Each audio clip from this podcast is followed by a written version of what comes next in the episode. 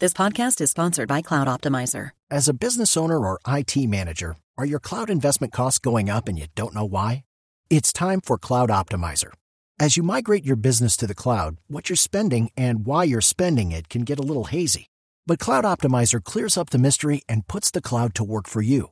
Cloud Optimizer starts by analyzing usage patterns, right sizing resources, leveraging discounts you may not be aware of, implementing automation, and much more. And by reducing unnecessary expenses and maximizing performance, Cloud Optimizer guarantees you a savings of five times what you spend for their service. As you utilize cloud based services more and more, you don't have to lose sight or control of your spend. You can stay agile, streamline your costs, and optimize your performance, plus save significant money with Cloud Optimizer. Make the cloud work for you with Cloud Optimizer. Get a free assessment and find out how much you can save by going to cloudoptimizer.com. Go to cloudoptimizer.com for your free assessment. That's cloudoptimizer.com.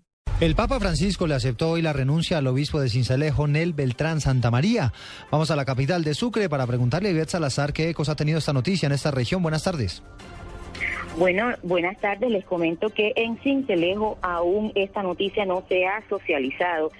Monseñor Nel Beltrán Santa María no le ha dicho nada a los feligreses, pero se espera que mañana, en la misa de 10 de la mañana, en la Catedral San Francisco de Asís, la cual él siempre oficia, nos, y me imagino que nos dará esa información. Monseñor Nel Beltrán Santa María está en Cincelejo hace unos 20 años y es reconocido por participar y ser vocero dentro de todo lo referente a la paz en el país, especialmente en lo que tiene que ver con los diálogos con la guerrilla, especialmente con la guerrilla de las, de las FARC.